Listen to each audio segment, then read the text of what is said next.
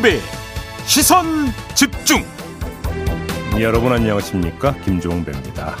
북한의 코로나 상황이 심각해지고 있습니다. 누적 발열 환자가 120만 명을 넘었다고 하는데요.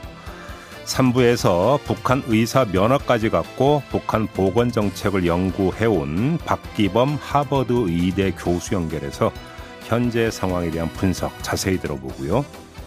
그에 앞서 윤석열 정부 대통령실과 내각 인사에 대한 여러 논란에 대한 입장, 2부에서는 하태경 국민의힘 의원에게 그리고 3부에서는 문재인 정부 어, 공직기강 비서관을 지낸 이병군 변호사에게 들어보겠습니다. 5월 16일 월요일 김종배의 시선집중 광고 듣고 시작합니다.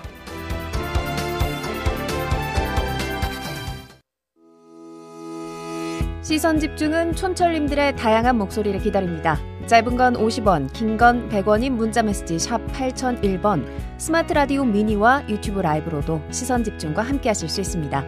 믿고 듣는 진품 시사 김종배의 시선 집중.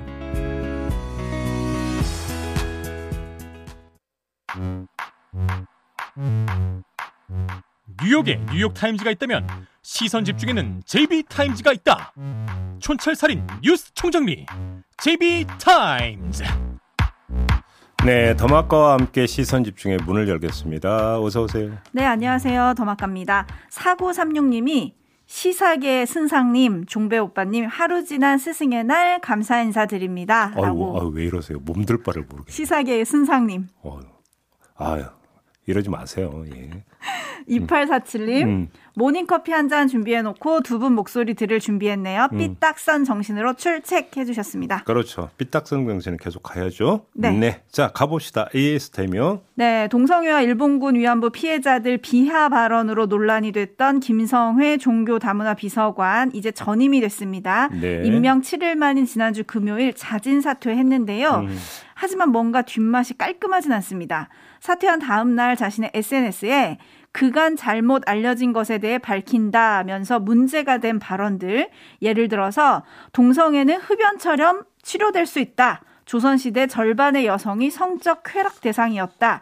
이런 말은 진실이라면서 본인의 생각을 다시 한번 밝혔습니다. 예. 그러면서 대한민국을 망치는 제1주범으로 언론을 꼽았고요. 언론인들은 국민의 생각을 왜곡시키고 전응화로 만든다 라고 했는데요. 음. 자, 이런 해명과 지적 어떻게 보세요? 아니, 본인도 언론인 아니었나요? 네. 자유일보 논설위원이었다면서요. 네. 자유일보. 그러면 이 언론인의 본인도 포함이 되는 겁니까? 음. 네? 일단 그거부터 좀 봤으면 좋겠는데요. 네. 국민의 생각을 왜곡시켰다라고 하는 지적이 있긴 있죠. 왜 그러냐면 아, 자유일보 논설위원으로서 썼던 칼럼 내용이 그랬다. 음. 일부 칼럼 내용이 그런 거라면 모르겠습니다만 그 범위를 벗어나면 별로 동의하고 싶은 생각은 안 듭니다. 네. 네. 그리고 인사 논란이 이게 끝은 아닙니다. 대통령 비서실 인사 논란이 계속되고 있는데요. 네. 검찰 재직 시절에 성비위로 두 차례 징계 처분을 받은 윤재순 총무비서관 음. 저희가 지난주 금요일에 관련 소식을 전해드렸죠. 네. 그런데 이게 끝이 아니라 과거에 쓴 시들에서 이분이 시인이시더라고요. 예. 시들에서 음. 음. 왜곡된 성인식을 보여준다는 논란이 추가가 됐습니다. 예. 이런 논란은 대통령에게도 부담이 되는 거 아닌가요? 당연히 부담이 되는 건데 총무비서관이잖아요. 네. 이런 비유가 적절한 비유인지는 모르지만 일종의 어떤 집사 역할을 하는 음. 어찌 본다면 살림살이를 다 도맡아 하는 네. 그런 자리라고 봐야 되기 때문에 말 그대로 복심 중에 복심을 안치는 게 총무비서관인데 네. 그렇기 때문에 아, 와연 교체를 할까? 솔직히 물음표를 찍을 수밖에 없을 것 같습니다. 윤석열 대통령 입장에서. 네. 그런데 문제는 보도가 계속되고 있다는 겁니다. 오늘 또 보도가 나왔죠. 네. 아, 이 윤재순 비서관이 검찰에 있을 때 숱한 음담 패설을 음. 해서 별명이 EDPS였다고 하더라고요. 네. EDPS가 뭔 줄 아시죠? 음담 패설을 영어로 그냥 그렇죠. 한 거잖아요. 그래서 이제 몇몇 사례를 한국일보인가에 보도를 했던데 차마 여기서 옮기기 힘든. 네. 아, 인용할 수 없는 그런 내용이기 때문에 그거는 생략을 하겠습니다만 음. 이런 게 지금 줄을 잇고 있는 상태인데 그러면 그 부담은 고스란히 대통령에게 간다. 이 점만 말씀을 드리겠습니다. 8920님이 한동훈, 윤재순 정말 자기 사람은 확실하게 챙기네요. 음. 능력보다 자기 사람이라고 물음표를 해주셨는데 네. 연합뉴스 보도를 보면 참모들이 이제 우회적으로 경지를 좀 건의를 했다. 음. 국민의힘 지도부 일각에서도 그래서 그런 보고를 했더니 윤석열 대통령이 사람은 그렇게 쓰는 게 아니다. 라면서 일축한 것으로 알려졌다라는 보도가 있거든요. 어떻게 써야 되는데요? 네, 그러게요. 사람은 네. 그렇게 쓰는 게 아니다라고 네. 일축을 했다고 하니까 예. 여튼 여론은 또 살필 수밖에 없을 테니까요. 음. 여론에 따라서 어떻게 대응하는지 좀 지켜보도록 하겠습니다. 네. 뉴스와 분석이 함께하는 제이비타임즈 오늘 주목할 뉴스들 챙겨드리겠습니다. 먼저 첫 번째 뉴스는 어떤 건가요? 윤석열 대통령 출퇴근 문제가 논란거리로 부상을 해버렸습니다. 네. 자, 두 마디를 지금부터 전해드릴 텐데요. 먼저 윤호중 더불어민주당 공동 비대위원장이 했던 말이 있습니다. 들어보시죠. 아침마다 대통령 출근길을 내어주기 위해서 수많은 시민들이 20분, 30분 지각을 하고 있습니다. 그렇게 시민의 불편이 심각하다고 하니까 이젠 아예 대통령이 매일 일부러 지각을 하는 거 아닌가 의심이 될 정도입니다. 9시 전에 출근도 안 합니다. 자, 이렇게 주장을 했더니 강인선 대통령실 대변인이 바로 반박에 나섰습니다. 이것도 함께 들어주시죠. 민주당 윤호중 상임선대위원장이 오늘 지방선거 후보자 회의에서 대통령의 출퇴근과 관련해 주장한 내용은 전혀 사실이 아닙니다. 대통령의 출퇴근을 포함한 취임 이후 동정은 온 국민이 실시간으로 지켜보고 있습니다. 출근길마다 기자들의 질문을 받는 대통령이 지각을 한다는 주장은 어불성설입니다. 네. 네. 어떻게 봐야 될까요? 강인선 대변이 이 말을 하면서 한마디 덧붙인 게 있는데요. 대통령의 업무는 24시간 중단되지 않고 출퇴근 개념 자체가 없다. 음. 이런 말도 함께 했어요. 이 말은 틀리지가 않습니다. 더 나아가 이 말을 적극적으로 해석할 필요도 있을 것 같은데요. 예를 들어 대통령이 매일 정해진 코스로 9시 땡 이렇게 출근하는 게 과연 바람직하냐. 이런 이야기 나올 수 있죠. 음, 왜? 네. 모든 동선이 그러면 노출되어 버리는 건데 그렇죠. 대통령 경우에 이게 도움이 되는 것이냐 이런 이야기 할 수가 있겠죠. 그렇기 때문에 출퇴근 개념 자체가 없다라는 말에 기초해서 탄력적으로 조정할 수도 있다. 이런 얘기도 연결될 수 있는 거 아니겠습니까? 네. 여기까지는 좋습니다. 음. 자, 그런데 문제가 있습니다. 3월 말로 거슬러 올라가겠는데요. 윤석열 대통령이 취임 후 당분간 서초동 자택에서 출퇴근하기로 결정했을 때 음. 윤핵관이 언론에 한 말이 있습니다. 뭐라고 했냐면 출퇴근 과정에서의 교통체증 우려에 대해서 이런 말을 했어요. 새벽에 출근해서 밤에 퇴근하는 시뮬레이션을 해보면 소요 시간이 10분도 안 걸린다. 음. 새벽 일찍 출근하면 도로에 차량이 많지 않아서 사실 강제 신호 조정도 크게 필요 없다. 이렇게 이야기를 했습니다. 네. 그러니까 출퇴근 시간의 탄력적 운용을 위해서 시뮬레이션까지 했다는 거 아니겠습니까? 네. 이때의 초심은 어디로 갔느냐라는 게 제가 오늘 던지고 싶은 말의 핵심입니다. 음흠. 이 말은 시민들에게 불편을 끼치지 않게 하기 위해서 대통령의 출퇴근 시간도 조정할 수 있다라는 취지의 발언이잖아요. 그렇죠. 밤이나 새벽에 하면은 소요 시간도 10분밖에 안 걸리고 사실 강제 신호 조정도 안 해도 되더라. 그러니까요. 네. 윤서 어, 윤핵관의 이 말에다가 대통령에겐 출퇴근 개념 자체가 없다는 강인선 대변인의 말을 조합을 시키면 음흠. 호응을 하지 않습니까? 네. 출퇴근 시간을 얼마든지 탄력적으로 운영할 수 있다는 뜻에선 같은 거니까. 네. 그리고 그 탄력적 운용의 기본 이유는 시민들의 불편을 최소화하는 것으로 삼는다라는 거잖아요. 헌데 왜 그러지 않느냐? 이게 핵심 문제 아니겠습니까? 음. 9시 땡에 지각을 했느냐 안 했느냐가 사실은 논점은 아니라는 겁니다. 네. 그게 중요한 논점은 아니라는 음흠. 것이죠. 특히나 출근 시간의 경우에 지난주만 해도 조금 밀려서 좀 불편을 겪었다라는 국민들이 일부 계시니까요. 음, 네. 그거에 대해서 지금 말씀을 해주신 거잖아요, 그렇죠? 네. 그래서 이제 공식 브리핑은 어떻게 했는지 좀 찾아봤더니 음. 그 인수인 시절에 배현진 당선인 대변인도 그런 얘기를 했더라고요. 아침 출근과 저녁 퇴근까지 다 고려를 해서 일반 국민과 시민들께 불편이 없도록 최선의 방안을 강구하고 있다라고 음. 얘기를 했고 음. 또 김용현 어, 지금은 청와대에 들어가 계시지만 당시 경, 청와대 이전 예. 네, 청와대 이전 아, 죄송합니다. 대통령 비서실이요. 네. 청와대 이전 테스크포스 팀의 부팀장으로 계셨던 김용현 님은 어떻게 얘기를 했냐면 국민 불편을 최소화할 수 있는 시간대를 고르겠다고 얘기를 했었거든요. 네. 그러면 뭐 나름 대통령 비서실에서는 현재도 국민 불편을 최소화하는 시간대를 고른 거다. 이렇게 얘기를 할 수 있지 않을까요? 근데 지금 뭐그 9시 즈음에 기초해서 본다면 출근 그 정체가 가장 피크로 갈 때 아닙니까?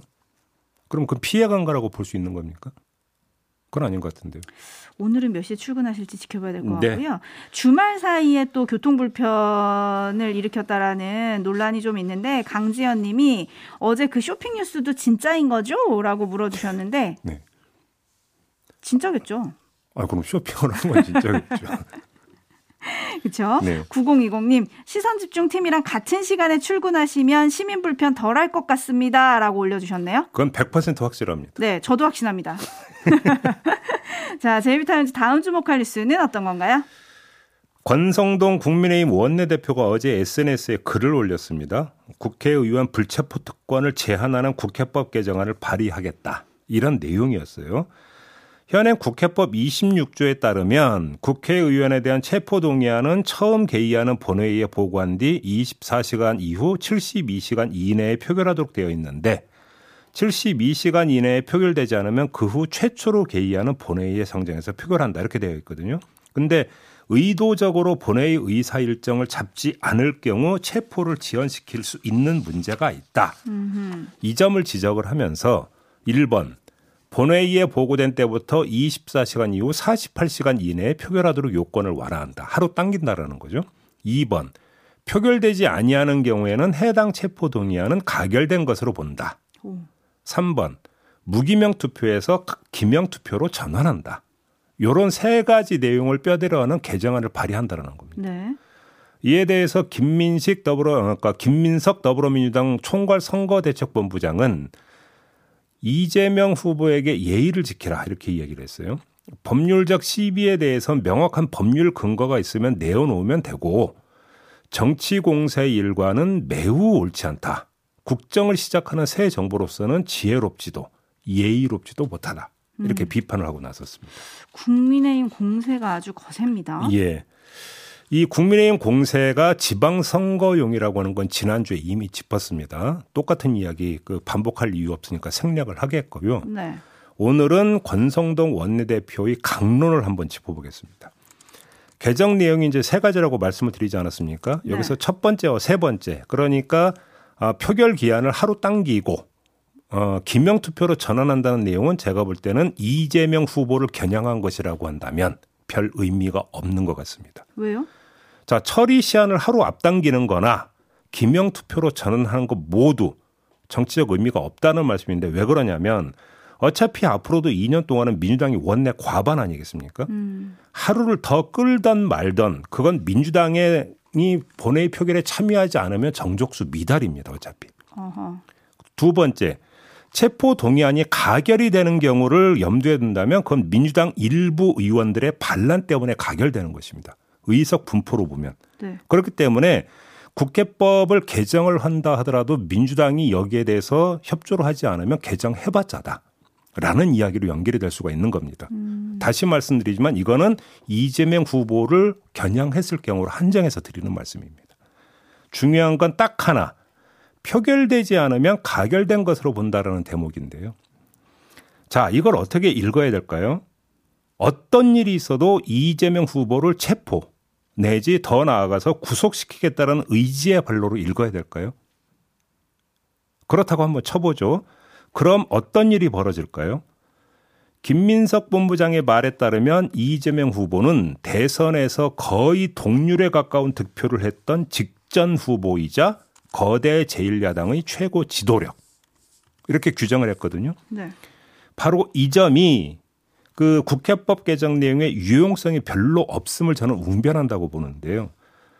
자, 그런 위상을 가진 이재명 후보가 불체포 특권 뒤에 숨으면 정치적으로 죽습니다. 제가 볼 때는. 음. 다시 말해서 불체포 특권 뒤에 숨는다라고 국민의힘은 아니까 그 전제를 하고 지금 접근하고 있는데 제가 볼 때는 그러면 이재명 후보는 죽는다라는 말씀이고요. 정치적으로. 네네. 정반대로 본인이 자발적으로 응하지 않는 어떤 경우라도 전국 파장과 지층 반발은 극심해집니다. 강행 처리가 되어버린다고 한다면. 음. 그렇게 된다면. 다른 경우는 몰라도 이재명 후보의 경우에는 그 개정 내용이 적용이 돼서 집행이 된다고 한다면 큰 의미가 없다. 어떤 경우를 놓고 보더라도 저는 그렇게 보는데요. 그래서 하는 말인데 민주당이 오히려 그러니까 반, 지금 이 국회법 개정에 반대하면 할수록 국민의힘에 그러니까 속칭 말린다. 음. 이런 표현을 많이 쓰죠. 네. 그럴 가능성이 있다고 보거든요. 네. 그리고 정치적 효용도 없다면 오히려 역으로 더 공세적으로 특권 내려놓기에 나서는 게 오히려 나을 수도 있다. 음흠. 이런 분석도 함께 성립이 됩니다. 촌철님들도 약간 제 입이랑 통하셨네요. HBYI님, 민주당은 더블로 그냥 불체포 특권을 없애자고 해야죠. 라고 해주셨고, 그럼에도 불구하고님은 콜콜. 대신 검사들이 똑바로 해야 한다. 소설 쓰면 안 돼요. 그러면 콜이라고 해주셨고, 독수리 성님은 이런 게 개혁이지. 무무류님은 쇼하네라고 약간 상반된 의견을 보내주셨는데요. 네. 민주당이 어떻게 받을지 좀 지켜보도록 하고요. 네. JB TIMES 다음 주목할 뉴스는 어떤 건가요? 윤석열 대통령이 국회에 한동훈 법무장관 후보자 청문 보고서를 오늘까지 재송부하라고 요구를 했어요. 네. 자, 한동훈 후보자는 어제 검찰 내부 통신망에 검사 사직의 변을 올렸습니다. 권력의 광기에 어, 가까운 집착과 별의별 린치를 팩트와 상식을 무기로 싸웠고 결국 그 허구성과 실체가 드러났다. 이렇게 자평하는 내용이었는데 음. 뭐 이에 대한 평가는 우리 촌철님들한테 맡기도록 하겠고요. 자, 한동훈 후보자는 검사 사직서를 냈고 윤석열 대통령은 청문 보고서를 오늘까지 재송부하라고 요구를 했다.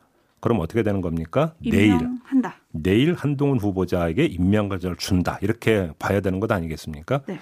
그에 앞서서 이노공 전 수원지검 성남지청장을 법무차관에 임명을 하지 않았습니까? 이 사람은 윤석열 대통령이 서울중앙지검장이던 2018년 7월에 서울중앙지검 4차장 검사로 임명된 이른바 윤석열 라인입니다. 거기다가 한동훈 후보자가 임명장을 받으면 법무부 장관과 차관 모두 윤석열 라인으로 채워지게 되는 겁니다.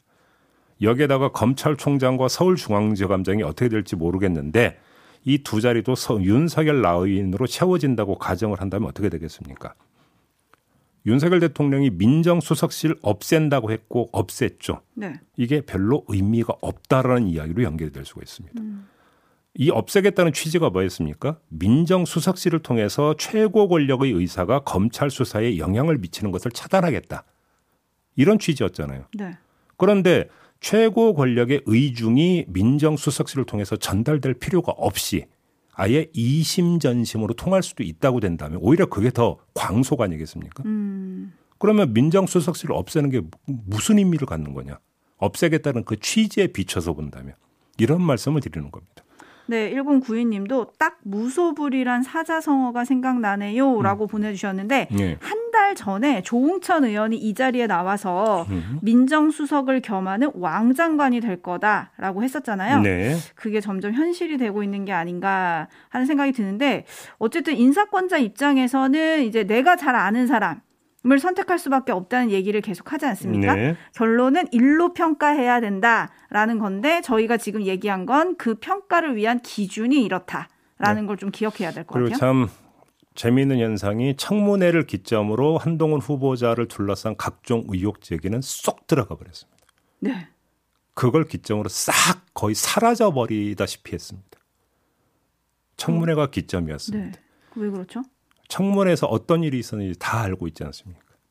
그런 점에서 놓고 본다면 자 이제 문제는 임명장 강행을 할 경우에 민주당이 어떻게 대응할지도 저는 궁금한데요. 음. 자 청문회의 어떤 그 잔영이 지금 그 짙게 들이운 상태에서 민주당이 어떻게 대응할 거냐 이것도 참 아, 궁금한 한 장면이 될 것 같은데 네. 어떻게 대응할지 좀 모르겠습니다. 네, 네, 그리고 차기 검찰총장 인선은 물론 검찰 고위직 인사도 좀 빨라질 거다라는 보도가 오늘 또 나왔더라고요. 네. 여기도 윤석열 그래서 라인이 네, 뭐 검찰총장, 서울중앙지검장 하마평 보도가 계속 나오고 있던데요. 네. 상당 부분이 윤석열 라인으로 지금 유력하게 언론이 점치고 있길래 그러니까요. 조금 전에 그 말씀을 드린 이유이기도 합니다. 네, 누가 누가 들어가는지 또 그것도 지켜보 지켜봐야 될 것 같습니다. 네. 자, 마무리할까요? 어, JB 타임즈 이렇게 끝내고요. 더마카와 인사 나누겠습니다. 수고하셨어요. 고맙습니다.